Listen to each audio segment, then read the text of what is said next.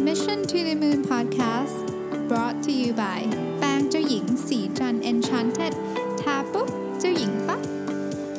สวัสดีครับยินดีต้อนรับเข้าสู่ Mission to the Moon Podcast episode ที่ 359 นะครับ คุณอยู่กับผมรวิศ หาญอุตสาหะครับ วันนี้อยากจะมาชวนคุยเรื่อง Organic Reach ในโซเชียลมีเดียนะครับ ผมเอาบทความมาจาก Social Media Today นะฮะ10 ways to fight the decline in organic reach on social media คนเขียนนี่ก็เป็นเอเจนซี่นะครับที่ทำ โซเชียลมีเดีย strategy ให้กับแบรนด์ต่างๆนะอย่างที่เราทราบกันนะครับว่าตอนนี้เนี่ย reach บนโซเชียลมีเดียต่างๆ ที่เราทำเนี่ยก็มักจะลดลง organic reach คือมันเทรนด์มันลดลงมาตลอด แล้วก็มีการเปลี่ยนอัลกอริทึมต่างๆ ที่ทำให้ดูเหมือนว่า reach จะลดลงไปอีกนะครับ ก็เป็นความกังวลที่เราเห็นอยู่ในหน้าฟีดอยู่เป็นประจำ เพราะว่าทุกวันนี้ต้องยอมรับว่าเราใช้โซเชียลมีเดียในการติดต่อกับลูกค้ามากที่สุด ไม่ว่าจะเป็น traditional แบรนด์ที่เคยอาจจะทำการตลาดบน traditional media มาก่อน ก็ใช้โซเชียลมีเดียเยอะมากทุกวันนี้นะครับ บางแบรนด์เยอะกว่า traditional media อย่างทีวีไปแล้วนะครับ ส่วนแบรนด์ที่เกิดขึ้นใหม่ๆเนี่ยส่วนใหญ่ก็จะใช้โซเชียลมีเดียเกือบทั้งนั้นทีนี้พอคนมันใช้เยอะครับก็แน่นอนมันก็ make sense ที่จะต้องปรับอัลกอริทึมให้มันเหมาะสมนะครับแล้วก็เราก็จะเห็นการเปลี่ยนแปลงของอัลกอริทึมเนี่ยเรียกว่าเป็นราย quarter เลยก็ว่าได้อย่าง Facebook ก็ เพิ่งประกาศปรับอัลกอริทึมอีกครั้งหนึ่งนะครับ ซึ่งเรื่องนี้ก็สร้างความกังวล แล้วก็คนจำนวนมากก็เริ่มเริ่มคิดว่าเอ๊ะเราจะเราจะไปไงต่อดีในแง่ของการวางกลยุทธ์เรื่องโซเชียลมีเดียนะครับเขามี 10 ข้อที่บอกว่าเป็นวิธีคิดและการเบื้องต้นนะครับที่เราจะใช้ในการทำคอนเทนต์ให้โซเชียลมีเดียคอนเทนต์ของเราเนี่ยมันยังสามารถที่จะ reach ถึงคนที่เป็นเป้าหมายของเราได้โดยสำคัญมากคือราคายังไม่แพงจนเกินไปนักนะครับ อันที่หนึ่งคือ know the algorithms นะในเบื้องหลังของโซเชียลมีเดียแต่ละอันก็จะมีอัลกอริทึมที่แตกต่างกันออกไปนะครับ การลดลงของ organic reach ของโซเชียลมีเดียเนี่ยนะครับ ก็ถ้าเราทำความเข้าใจกับอัลกอริทึมนิดหนึ่งนะฮะเราก็อาจจะสามารถที่จะทำให้การลดลงเนี่ยมันน้อยหรือ หรือมีผลน้อยที่สุดได้นะครับสามหลักการของอัลกอริทึมของโซเชียลมีเดียแพลตฟอร์มนะฮะมันจะวนๆอยู่ใน 3 เรื่องนี้นะฮะ เรื่องเรื่องที่ 1 คือ recency นะครับคือคุณโพสต์ครั้งสุดท้ายเมื่อไหร่ อันนี้คือเรื่องแรกนะครับเรื่องที่ 2 คือ relevancy สิ่งที่คุณโพสต์เนี่ยมันเกี่ยวข้องกับคนดูคนฟังแค่ไหนแบบผู้ชมนะครับแค่ไหนนะครับและ 3 คือ engagement นะฮะคือ audience ของคุณเนี่ยพอเห็นโพสต์คุณแล้วเนี่ยเขาไลค์เขาแชร์เขาอะไรยังไงบ้างนะครับโซเชียลมีเดียแต่ละอันก็จะมีอัลกอริทึมเป็นของตัวเองนะครับแต่ว่าไอ้สามอันเนี้ย recency relevancy และ engagement เนี่ยเป็นเป็นพื้นฐานนะครับที่ทุกโซเชียลมีเดียใช้นะฮะก็เราเข้าใจในเบื้องต้นเนี่ยเดี๋ยวไปไปดูเพิ่มนะครับว่าว่าแต่ละอันเป็นยังไงดีเทลเป็นยังไงเนี่ยได้ศึกษาได้แต่ว่าถ้าเราเข้าใจเรื่องนี้เบื้องต้นผมเนี่ยเราจะสามารถที่จะเริ่มมองหาสิ่งที่อัลกอริทึมของโซเชียลมีเดียชอบได้นะครับนั่นคืออันที่ 1 ก็คือ know the algorithm นะครับ อันที่ 2 คือ go live ฮะ การไลฟ์เนี่ยเป็นช่องหนึ่งที่ที่ work มากนะฮะโดยเฉพาะใน Facebook เราเห็นแล้วว่าคนที่ทำ Facebook Live แล้ว work เนี่ยโดยเฉพาะเมืองไทยนี่ขายของกันแบบจริงจังมากเลยเนี่ยนะฮะก็ช่วยหลายเรื่องช่วยแบรนด์ awareness ด้วยนะครับ แล้วมันสนุกอะคือไลฟ์มันสนุกนะฮะคนที่ทำแล้วตลกตลกนะฮะอย่างอ ร้านอาหารทะเลจังหวัดสตูลที่เป็น case study ตอนนี้มากๆเนี่ยอันนั้นเขาทำแล้วเขาเขาสร้าง engagement ได้ดีนะครับมันมันมี Q&A session ตอบได้ มันมีการ interact โดยตรงกับกับคนที่เข้ามาดูคอนเทนต์นะครับซึ่งซึ่งมันมันเรียลไทม์มากๆการการไลฟ์นี่ก็ work นะครับแล้วก็มันสามารถเหมือนกับเก็บไว้เป็นคอนเทนต์ได้ ก็คือเราก็ยังเซฟไว้ใช้ต่อได้ในอนาคต ที่แน่ๆเนี่ยมันช่วยเรื่องแบรนด์ awareness แล้วก็ช่วยเรื่องการสร้างคาแรคเตอร์ของแบรนด์ได้อย่างมากเลยทีเดียวนะครับ อันที่3เนี่ยนะฮะซึ่งผมคิดว่าเป็นอันที่สำคัญมากที่สุดอันหนึ่งเลยของของหนึ่งใน 10 ข้อเนี่ยคือเรื่องของเอ่อ feature user generated content นะ user generated user generated content เนี่ยเอ่อได้รับการ survey มาแล้วว่ามีผลกับการตัดสินใจซื้อของลูกค้าเยอะกว่าคอนเทนต์ที่แบรนด์ทำเยอะมากนะครับในการเซอร์เวยของ s t a c k a นะครับที่เขาไปถามลูกค้าว่าเอ๊ะถ้าเกิดว่าเห็น user generated content ที่ที่ลูกค้ารู้สึกว่ามันเป็น authentic เป็นสิ่งที่ถูก generate มาจากคนใช้คนอื่นจริงๆนี่นะฮะ57%นะครับมีโอกาสที่จะเลือกไปทานอาหารในร้านนั้นมากกว่า ในกรณีที่คอนเทนต์นั้นเป็นคอนเทนต์ประเภทอาหารนะครับ54%มีโอกาสที่จะซื้อ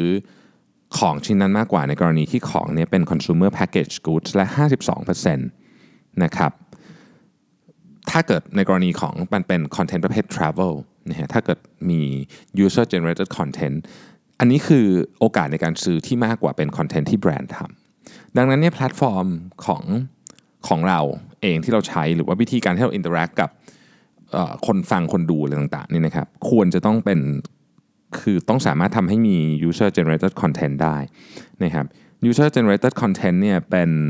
เป็นหนึ่งในกลยุทธ์ที่จะสู้กับการลดลงของ organic reach ที่ดีมากนี่ฮะแล้วคนเขียนเนยเขาบอกว่าเขาลองกับกับลูกค้าหลายคนแล้วนะฮะ user generated content เนี่ยสมมุติว่าเป็นรูปถ่ายอย่างเงี้ยเนี่ย Instagram อย่างเงี้ยคนชอบมากกว่าที่แบรนด์ถ่ายนะฮะที่เพราะฉะนั้นเนี่ยคนก็ ให้ความสำคัญกับเรื่องนี้มากขึ้นเรื่องมันเป็นความเรียวอะมันไม่ใช่เป็นต้องสวยแต่มันเรียวนะครับเซอร์เวยอันเดียวกันก็บอกว่า 51%ของคนที่เคยเหมือนกับ generate content ให้กับแบรนด์นะฮะมีโอกาสที่จะซื้อของต่อไปเรื่อยๆด้วยครับแล้วก็เหมือนเป็นเป็นกระบอกเสียงให้กับแบรนด์ด้วย เพราะฉะนั้น user generated content เนี่ยเป็นหนึ่งในของที่ต้อง ต้องพิจารณาและนำใส่เข้าไปในกลยุทธ์ด้านโซเชียลมีเดียของแบรนด์เลยนะครับ อันที่4เนี่ยนะฮะ create unique content for each platform อันนี้เราคงพอจะรู้กันอยู่แล้วโซเชียลมีเดียแต่ละแพลตฟอร์มเนี่ยมันเป็นเหมือนกับประเทศอะเพราะฉะนั้นประเทศประเทศหนึ่งก็มีวัฒนธรรมมีศิลปะมีอะไรที่แตกต่างกันออกไปนะครับ ภาพใน Instagram ก็เป็นประเภทหนึ่งวิดีโอใน YouTube กับวิดีโอใน Facebook ก็ไม่เหมือนกัน คนใน YouTube ดูวิดีโอได้ยาวกว่าอยู่ใน Facebook นะครับ Twitter ก็อีกประเภทหนึ่งนะครับเนเจอร์ของ Twitter ก็เป็นแบบหนึ่งเนเจอร์ของ Facebook ก็เป็นแบบหนึ่งเนเจอร์ของ YouTube Instagram ก็เป็นอีกแบบหนึ่งนะครับเขาแนะนำว่าควรจะใช้ของที่มันเป็น native กับตัวกับตัวแพลตฟอร์มนั้นๆนะฮะจะช่วยสู้การลด organic reach ได้อาทิ Instagram Story นะครับหรือว่า post sticker นะฮะหรือว่า Twitter Moments หรือไลฟ์บน Facebook อะไรแบบนี้คือคือคอนเทนต์แต่ละอันเนี่ยมันก็ต้องถูกดีไซน์มาให้ถูกต้องกับแพลตฟอร์มด้วยนะครับ พูดถึง Facebook เนี่ยปีนี้เนี่ยทราบมาว่าจะมี tools ใหม่ๆ ออกมาเยอะมากน่าสนใจมากนะครับ เช่นวิดีโอโพลเช่นอะไรแบบ tools ต่างๆ ที่เขาคิดมีเรื่อง AR อะไรอย่างเงี้ยเข้ามาด้วยนะครับ ก็ลองติดตามดูนะว่าเขาจะเอาอะไรมามาบ้างนะครับ แล้วก็แบรนด์จะสามารถเอาอะไรไปใช้ต่อได้บ้างนะครับ ข้อที่ 5 put a budget behind a content คือทุกอย่างมันมี cost นะฮะเพราะฉะนั้นเนี่ยการวางแผนเฉยๆ โดยไม่มี cost หลายที่เราวางแผนเยอะมาก แต่เราไม่ได้เตรียมต้นทุนไม่ได้ไม่ได้เตรียม budget ไว้ให้เนี่ยมันก็ยากที่จะเกิดเนี่ยดังนั้นเนี่ยการเตรียมคอนเทนต์และ budget ควบคู่ไปด้วยกันตั้งแต่แรกนะครับ รวมถึงไปคิดด้วยว่าจะ target ไปที่ใครเนี่ยจะทำให้กลยุทธ์มันต้องใช้คำว่ากลมมากขึ้น คือมันมันจบมากขึ้นนะครับอันที่ 6 คือ influencer marketing นะครับอันนี้ก็เป็นวิธีการหนึ่งในการ ต่อสู้กับการลดลงของ organic reach ได้เหมือนกันนะครับ influencer marketing เนี่ยเรามีคุยกันในอีก episode หนึ่งก่อนหน้านี้ไปแล้วนะครับว่าคุณจะใช้ยังไงแบบไหนนะการใช้ influencer influencer marketing เนี่ยคือการหาคนที่ถูกต้องให้ได้นะครับการหาคนที่ถูกต้องให้ได้คือว่า target ของเราอะเป็นเป็นฐานแฟนของเขาหรือเปล่านะครับอันนี้คือสิ่งที่เราอยากได้ไม่ไม่ใช่คนที่แบบมี reach ขอโทษนะมีไลค์มีอะไรเงี้ยเยอะที่สุดแต่ว่าเป็นคนที่คนที่เราฐานแฟน ตรงกับสิ่งที่เราเป็น target แล้วเขาสามารถพูดในสิ่งที่เราอยากจะให้พูดได้หรือว่าอย่างน้อยที่สุดการ co-create ร่วมกันเนี่ยมันเป็นไปในทิศทางที่แบรนด์ต้องการเนี่ยสิ่งหนึ่งที่อินฟลูเอนเซอร์ไม่ชอบก็คือการที่เหมือนกับแบรนด์ส่งทุกอย่างมันก็ให้โพสต์ลงไปเลย ซึ่งเราเคยคุยในประเด็นนี้แล้ว ทางที่ดีการทำให้ดีสุดคือ มันต้อง co-create มันต้องมาจากแบรนด์ด้วย ครึ่งหนึ่งมาจากตัวอินฟลูเอนเซอร์เองครึ่งหนึ่ง แล้วมันจะทำให้งานชิ้นนั้นหรืองานทั้งแคมเปญอันนี้ออกมาแล้วมันมันมีน้ำหนักมีพลังนะครับ ก็อย่างที่เคยพูดไปในอีกพอดแคสต์อีกตอนหนึ่งบอกว่า เราต้องมี strategy ที่ชัดเจนว่า เราใช้คนนี้เพราะอะไรนะฮะแล้วก็ long term แล้วเนี่ยเราอยากทำอะไรกับเขาไปขนาดไหนนะซึ่งพวกนี้เนี่ยต้องต้องคิดต้องวางแผนไม่ใช่ว่า เลือกแต่คนที่แบบ follower เยอะสุดอะไรเงี้ยมันก็จะไม่ได้ผลนะครับเท่าที่ควรต้องใช้คำนี้แล้วกันเนาะอีกการหนึ่งก็คือเขาพูดโดยเฉพาะในเรื่องของ story on Instagram นะครับเขาบอกว่านี้นี่เป็นเป็นอันที่ควรจะโฟกัสในช่วงนี้นะครับเพราะว่ามันเป็นอันที่เวิร์กมากตอนนี้ แล้วก็มันจะเพิ่ม reach ได้ด้วยนะครับ ข้อที่ 8 คือ quality content อันนี้เราคงไม่ต้องพูดกันเยอะเพราะเรารู้กันอยู่แล้วแหละว่าเราต้องทำเรื่อง content ของ quality ให้ดีนะครับแต่ว่าบางทีเนี่ยเราก็ลืมลืมไปนะแล้วเราก็เราก็เราก็อาจจะไม่ได้นึกถึงคนดูคนอ่านต้องต้อง survey เรื่อยๆนะครับว่าคอนเทนต์ของเราเนี่ยมันยังเกี่ยวข้องกับ target ของเราอยู่ไหมนะครับ survey ก็คืออาจจะถามเขาก็ได้นะครับผ่านแบบ โพลอะไรต่างๆ พวกนี้นะฮะที่อยู่ในโซเชียลมีเดียของเราที่เราใช้นั่นแหละ หรือว่าเราจะ survey ผ่านการทดลองคอนเทนต์หลายๆประเภทก็ได้นะว่าแบบคอนเทนต์ประเภทไหนที่มันตรงกับจริตของคนให้มันเป็น target เรามากที่สุดนะครับเขาจะได้รู้สึกว่าเรามีความเกี่ยวข้องกับเขาอยู่นี่นี่ก็คือมุมหนึ่งของคุณภาพคำว่าคุณภาพขอเน้นอีกครั้งหนึ่งไม่ได้หมายความว่าต้องให้ทำทุกอย่างแพงไปหมด นะคือของคุณภาพไม่ต้องใช้เงินเยอะก็ทำได้นะครับเพียงแต่ว่ามันต้องมันต้องอย่างที่บอกมันต้องถูกจริตกับคนฟังและคนดูเท่านั้นเองนะครับ อันที่ 9 คือ consistency นะฮะอันนี้ก็ธรรมดาเนาะคือถ้าเกิดเราแบบโพสโพสหายหายอะไรเงี้ยแน่นอน reach มันก็ต้องตกอยู่แล้ว แต่ถ้าเกิดว่าคอนเทนต์เรามาอย่างสม่ำเสมอนะครับ อันนี้ก็อัลกอริทึมชอบอยู่แล้วนะครับแต่ก็ไม่ใช่ว่าแบบโพสต์ทุก 5 นาทีนะก็เกินไปนะฮะเอาแบบที่มันเหมาะสมสิ่งหนึ่งที่ผมอยากจะแนะนำสำหรับท่านที่ไม่ได้ทำอยู่แล้วเนี่ยก็คือเรื่องของคอนเทนต์คาล endar คือเอาเอาปฏิทินมานะครับแล้วก็ใส่คอนเทนต์เข้าไปคุณจะเริ่มเห็น คือถ้าเกิดคุณใส่เข้าไปสักครึ่งเดือนหรือเดือนหนึ่งได้เนี่ยเราจะเริ่มเห็น flow ว่า เออมันมันถูกวางไว้อย่างเหมาะสมหรือเปล่า ถ้ามันไม่เหมาะสมเราจะแก้ไขตรงไหนได้บ้างนะครับคอนเทนต์คาล endar นี่เวิร์กมากนะผมผมต้องบอกเลยว่าควรทำมันฟังดูดู basic มากเลยใช่ไหมแต่ว่าทำแล้วเราจะเริ่มเห็นว่าแบบเออช่วงนี้แบบคอนเทนต์มันหนักเกินไปอะต้องเอาแบบเบาๆเบาสมองมาใส่บ้างหรือช่วงนี้คอนเทนต์มันแบบฮาเกินอะไรอย่างเงี้ยก็อาจจะต้องมาตัดด้วยคอนเทนต์วิชาการบ้างไหมอะไรแบบคือมันแล้วแต่ nature ของเรานะแต่ว่าการที่เราเห็นภาพครับผ่าน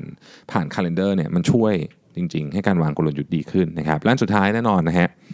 analytics นะครับดูนะฮะต้องดู analytics นะครับหลายคนทำเพจทำอะไรไม่ค่อยดู analytics นะต้องดูนิดนึงนะครับจะได้รู้ว่าสิ่งที่เราทำอยู่มันถูกทางเปล่านะทูจะมีเยอะนะครับก็เลือกใช้ทูที่ 1 เราถนัด 2 ดูแล้วมันเวิร์กนะทูต้องบอกว่า ต้องบอกว่าเวลาเราดู analytics เนี่ยสิ่งสำคัญที่สุดคือ pattern นะครับ pattern ก็คือดูว่าแบบ แนวโน้มเป็นไง เออ ใช้คำนี้กันนะ แนวโน้มมันเป็นยังไง แล้วก็ต้องต้องต้องต้องวิเคราะห์ด้วยด้วยพื้นฐานอื่นด้วย คือไม่ได้ดูแต่ analytics อย่างเดียว แต่มันจะต้องมีข้อมูลด้านอื่นเข้ามาที่เกี่ยวข้องด้วยนะครับ ที่มันอาจจะเป็น metrics อื่นหรืออะไรเงี้ย ก็เราก็จะเริ่มเห็นว่าแบบโอเค นี่เป็นคอนเทนต์ประเภทที่เหมาะสมกับเรานะครับ ผมทวนอีกครั้งหนึ่งนะครับ 10 ข้อนะฮะ 10 ways to fight the decline in organic reach on social media ข้อ 1 know the algorithms ข้อ 2 go live ข้อ 3 feature user generated content ข้อ 4 create unique content for each platform ข้อ 5 put a budget behind content ข้อ 6 influencer marketing นะครับข้อ 7 stories on Instagram ข้อ 8 quality content นะครับข้อ 9 consistency และข้อ 10 analytics เนี่ยก็ 10 ข้อนี้นะครับก็คือต้องบอกว่า ผมผมชอบคำหนึ่งในนี้นะเขาบอกว่า organic reach is not dead คือ organic reach เนี่ยบางทีไปพูดกับบางคนรู้สึกว่าแบบมันเหมือนแบบมันเป็นมันเป็นสิ่งที่โบราณ แล้วคือต่อไปนี้ฉันจะต้องบูสต์โพสอย่างเดียวแต่ความเป็นจริงก็ไม่ขนาดนั้นนะครับก็คือผมผมเชื่อผมมีความเห็นเดียวกับคนเขียนบทความเลยว่า organic reach organic reach is not dead คือมันยังไปได้ แต่ว่ามันมีการเปลี่ยนแปลงแน่นอนอยู่แล้วนะครับ เราก็อย่าไปโทษอัลกอริทึมเลย แต่ว่าเรามาดูดีกว่าว่า เราจะสามารถ ปรับปรุงคอนเทนต์ของเรานะครับให้มัน engage ได้ยังไงมากขึ้น แล้วเดี๋ยว organic reach มันก็ต้องตามมาเองอยู่แล้ว ตามธรรมชาติของมันนะครับ ขอบคุณที่ติดตาม Mission to the Moon Podcast ครับเราพบกันใหม่วันพรุ่งนี้ครับ สวัสดีครับสัสิเพราะความสดใสมีได้ทุกวัน